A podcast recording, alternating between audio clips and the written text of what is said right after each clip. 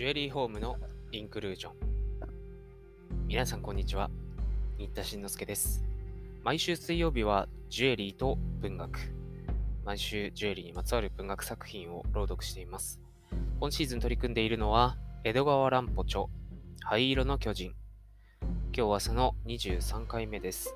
いよいよ後半ですね。それでは早速どうぞ。名犬シャーロック。いよいよ11日の夜になりました。約束の8時少し前に、園井さんの屋敷の100メートルほど東の街角に、1台の自動車がヘッドライトを消して止まっていました。運転手の他に、後ろの席にも1人の男が乗っていました。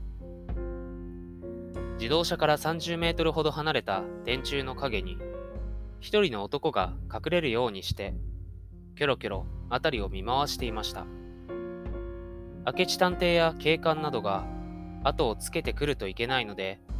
灰色の巨人の部下の者が見張りを務めているのです。そこは両側に大きな屋敷のコンクリート塀が続いている寂しい町で、日が暮れるとめったに人も通らないようなところでしたが、その暗闇の中を向こうから変によろよろする歩き方で一人の男が近づいてきました。電柱の影にの見張りの者は、その男が園井さんではないかと、じっと目を凝らしましたが、よく見ると、園井さんとは似ても似つかない、汚らしい、小じきみたいな男でした。それが酒に酔っているらしく、口の中で何かブツブツ言いながら、千鳥足で歩いてくるのです。そして電柱の前まで来ると、何かにつまずいて、よろよろと電柱の影によろめいてきました。そこに隠れていた男は、急いで身をよけましたが間に合いません。酔っ払いが転びそうになって何かに捕まろうと差し出した手が男の服を掴んでしまったのです。男はうるさいと言わぬばかりに片手で酔っ払いを払いのけようとしました。それが勢い余って殴りつけたように感じたものですから、酔っ払いは黙っていません。やいやい、何の恨みがあって俺を殴りやがった。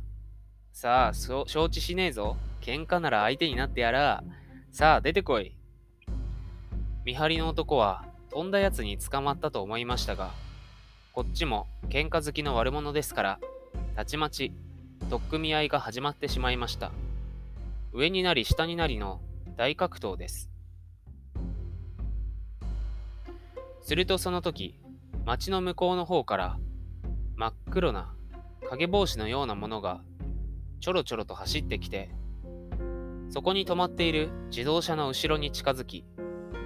車体の下に潜るようにして何かやっていたかと思うと、すぐにそこから這い出して、またちょろちょろと影のように向こうの方へ走り去ってしまいました。それは子供か一寸法師みたいにひどく小さいやつでした。ちょうどその時、見張りの男は酔っ払いと取っ組み合っていたので、全くそれに気づきませんでした。また、自動車の中の二人も向こうの取っ組み合いを助けに行こうかどうしようかとその方ばかり見ていたのでやっぱり小さな影帽子のことは少しも知らなかったのです。小さな影帽子が走り去ってしまうと今まで取っ組み合っていた酔っ払いが突然さっと身を引いてそのまま逃げるように走り出し見張りの男があっけに取られているうちに向こうの闇の中へ姿を消してしまいました。あの酔っ払いと小さな影帽子とは仲間だったのでしょうか。影帽子が自動車の下に潜り込んで何かやる間、見張りの男の注意をそらしておくために酔っ払いの真似をして喧嘩をふっかけたのではないでしょうか。もしそうだとすると、あの酔っ払いと影帽子は一体何者だったのでしょう？それはともかく、一方、園井さんは、約束の8時になると、虹の宝冠を、明智の置いていった黒塗りの箱に入れて、それを小脇に抱えて、門の前から東へ100メートルほど歩いていきます。と、そこへにヘッドライトを消した自動車が止まっていました。それはさっき酔っ払いが喧嘩をした少し後のことです。園井さんが自動車に近づくと、ヘッドライトがパッパッと2、3度ついたり消えたりしました。これが灰色の巨人の車だという合図でした。そして自動車のドアがスーッと開き、中にいた男が手を出して園井さんを引っ張り込むようにしました。今更逃げるわけにもいきませんので、引かれるままに中へ入りますと、ドアが閉まり、自動車は走り出しました。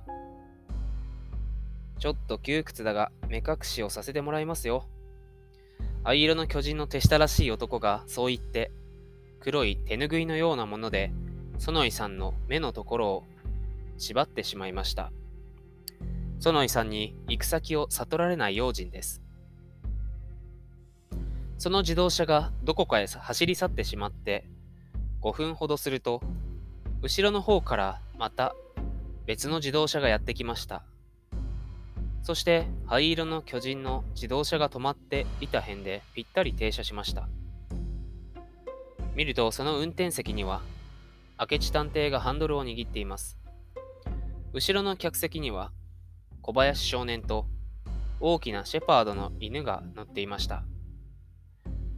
明智は車を止めると注意深く辺りを見回して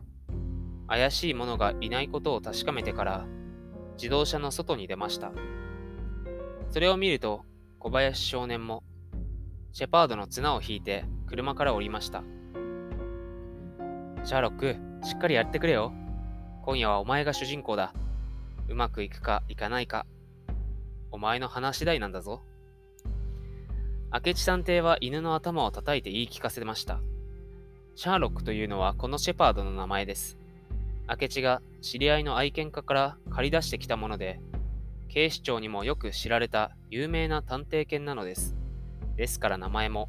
名探偵シャーロック・ホームズにちなんで、シャーロックと付けられていました。小林くん、あれを。明智が言いますと、小林少年は自動車の床に置いてあった黒いドロドロしたもののついた布を指でつまんで、シャーロックの鼻の前に持っていきました。ぷーんとコールタールの激しい匂いがします。シャーロックはそのコールタールをしませた布を鼻をくんくん言わせながらしばらく嗅いでいましたが、もう分かりましたというように首を背けるのを合図に、小林くんはその布を元の自動車の中に戻しました。それから犬の首につないだ綱を握って、その辺の地面を嗅がせましたが、あちこち歩いているうちに、シャーロックは、さっきの布と同じ匂いを嗅ぎつけたらしく、にわかに張り切って、鼻を地面に近づけたまま走り出しそうにしました。綱がピンと張って、その端を握っている小林くんは、うっかりすると、ずるずると引きずられそうです。よし、綱を車の前に縛り付けたまえ。明智の指図で小林少年は、自動車の前に犬の綱をくくりつけました。そうしておいて、二人は車の中に戻り、明智はハンドルを握り、小林くんは客席に置いてあった黒い四角な風呂敷包みを大事そうに膝の上に乗せました。明智も小林少年も真っ黒な爪襟の服を着て、黒い靴下に黒い靴を履いていました。顔と手の他は全身真っ黒なのです。二人はどうしてそんな真っ黒な服を着ていたのでしょう。また小林くんが膝の上に乗せている四角な黒い風呂敷包みは一体何だったでしょうか読者諸君はきっともうお分かりでしょうね。探偵犬シャーロックは地面に鼻をくっつけてぐんぐん前に進もうと焦っています。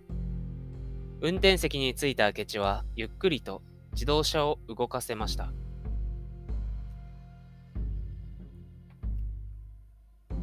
シャーロックは喜んで走り出します。地面の匂いを嗅いでどこまでも、どこまでもその後を追っていくのです。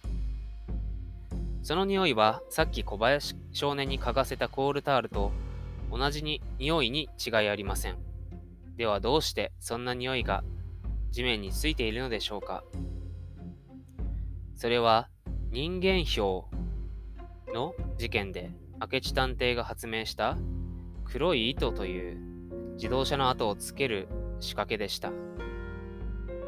大きなブリキ缶にコールタオルをいっぱい入れて、その缶の底に針でごく小さな穴を開けておくのです。そしてそのブリキ缶を自動車の車体の下へ